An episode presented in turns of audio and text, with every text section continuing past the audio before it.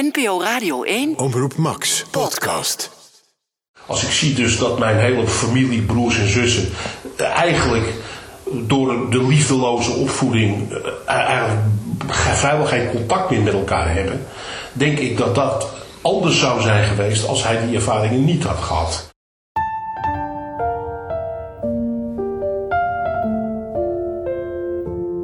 Op 5 mei 2020 is het precies 75 jaar geleden dat Nederland wordt bevrijd.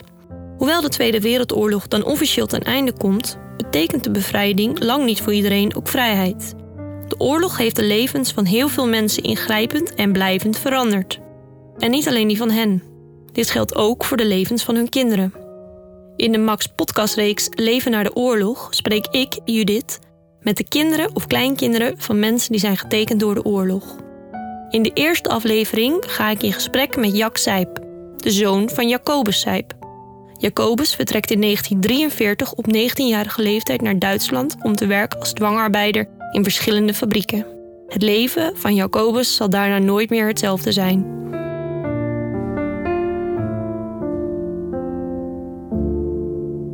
Ja, ik wil mijn vader niet wegzetten als een tiran of zo, of wat dan ook. Maar omdat hij natuurlijk zelf behoorlijk geblokkeerd was qua gevoelens, qua uiting, dat had hij waarschijnlijk ook in zijn karakter zitten. Maar dat is verergerd, zonder dat ik me als amateurpsycholoog wil opstellen, maar door zijn ervaring in de oorlog.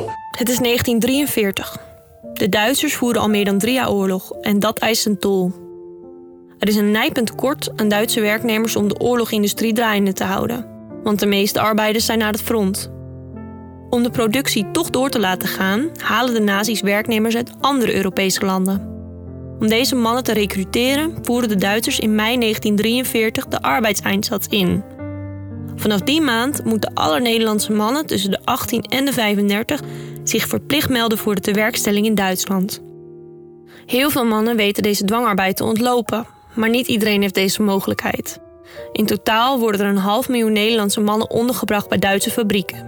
Jacobus Zijp uit Hoogkarspel is één van hen. Zijn zoon Jack vertelt hoe het hem hier verging. Hij kwam in Duitsland aan. Hij in eerste instantie naar Hannover. Daar moest hij in een fabriek werken met heel veel andere jongens van diverse nationaliteiten. Allemaal in de leeftijd ongeveer van 20ers, 30ers. Hij heeft daar een tijdje gewerkt. Toen is hij naar Hamburg overgeplaatst. Hij zegt even heel kort, hij heeft daar natuurlijk in Hannover heel wat meegemaakt. Ontberingen. Maar jonge mensen in het algemeen hebben natuurlijk veel veerkracht. Dus hij heeft toch ook nog wel kunnen genieten, tussen aanhalingstekens, wat ik heb begrepen van hem. Gewoon een beetje lol maken onder elkaar. Want ze waren immers met heel veel jongens in dezelfde situatie. Dus daar ga je ook het beste van maken. Dat is een hele mooie menselijke eigenschap. Daarna is hij naar Hamburg gegaan. Daar heeft hij verschrikkelijke bombardementen meegemaakt. Heeft hij ook samen moeten werken of meegemaakt hoe mensen vanuit Kamp Neuengamme, echte concentratiekamparbeiders, hebben geleden onder die knoet van die oorlog. Hij zelf heeft ook verschillende blessures opgelopen aan zijn voeten, noem maar wat op. Hij heeft veel dingen gezien waar hij ook later, in zijn latere leven, toen hij zelf een gezin kreeg, dus ook waar ik getuige van ben geweest, waar hij wel verhalen over heeft verteld, maar vaak een beetje wat smeuig opgediend. En je voelde wel aan dat er wat meer onder zat. Daarom heb ik ook aan hem gevraagd op een gegeven moment dat hij in zijn latere leven, dat hij alleen was, moeder was inmiddels overleden. Schrijf eens een keer een biografie over je eigen leven. En daar is die oorlog een belangrijk onderdeel van geweest. Eigenlijk, als je ziet wat hij erover geschreven heeft. Dat beslaat ze hebben een boekje van ongeveer 40 pagina's. Ja. 2/3 is bijna al volgeschreven door ervaringen vanuit de oorlog. Dus in die zin heeft het hem erg getekend. Het boekje waarover Jack vertelt verschijnt in 2002. Zijn vader schrijft erin alles op wat hij zich kan herinneren van zijn tijd in Duitsland. En dat is veel. Met name over de periode in Hamburg noteert hij behoorlijk wat. Hij noemt de namen van de mensen met wie hij werkt in de waterfabriek, beschrijft de aanwezigheid van vlooien en luizen in de barakken en hoe zij moeten overleven op 1 bord brandnetelsoep per dag. En dat terwijl zij uren en urenlang keihard moeten werken. Ook de mishandelingen door de kampbewakers en de vele bombardementen worden tot in detail beschreven.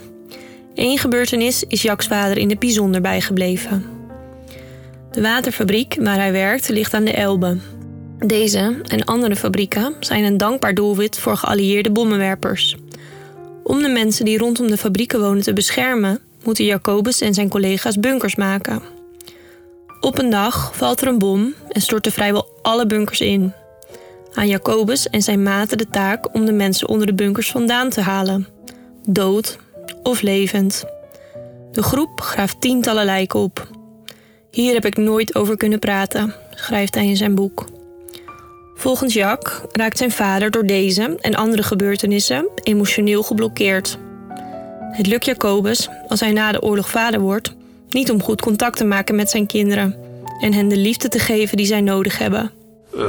Laat ik het zo stellen, hij heeft zelf na de oorlog is hij gaan trouwen met mijn moeder uiteraard. Ze hebben 7 kinderen gekregen, waarvan ik er 1 ben. Groot gezin, ze hebben ons, zoals hij dat altijd zei, een natje en een droogje voorzien. Maar verder was er geen liefde of aandacht. Niet echt bij, dat kon hij. En mijn moeder ook overigens, maar hij zeker niet geven. Ook omdat hij natuurlijk 7 monden te voeden had.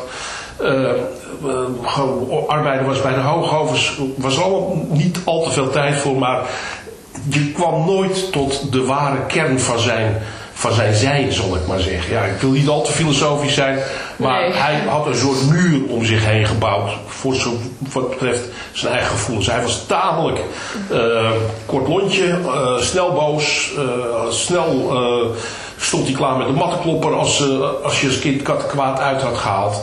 Ja. Ik denk dat bij andere mensen ook wel is voorgekomen, maar ik denk ook omdat hij natuurlijk een beschadigde ziel had. Dat Jacques' vader zo geblokkeerd is geraakt door de oorlog en daardoor niet echt contact kon krijgen met zijn kinderen, heeft uiteindelijk verstrekkende gevolgen. Ik denk wel dat die hele familie uiteindelijk volwassen wordend is geworden. Daarna, mede ook door de aanhang, mensen die er allemaal bijgekomen zijn. Ja. De schoonbroers en zusters. Ja, daar is vijandigheid ontstaan zelfs. Ook naar mijn vader toe. Mijn vader is eigenlijk in de laatste jaren van zijn leven, heeft hij nog maar een paar kinderen die bij hem over de vloer kwamen, waaronder ik. Ja. En dat was soms niet altijd een pretje, want hij kon er flink uithalen. En dat was leeftijd en ook de gezondheid die afnam. Maar ook die geblokkeerdheid van zijn gevoelens. Ja. En ja, ik kan niet duiden dat het alleen maar door de oorlog is gekomen. Nee. Maar wel, zeker als je die ervaringen zo leest wat hij daar heeft meegemaakt. En niet echt verwerkt heeft naar mijn mening.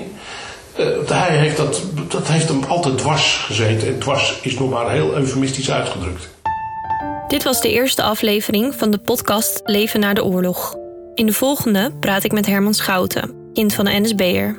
Houd maxvandaag.nl in de gaten voor deze en meer afleveringen.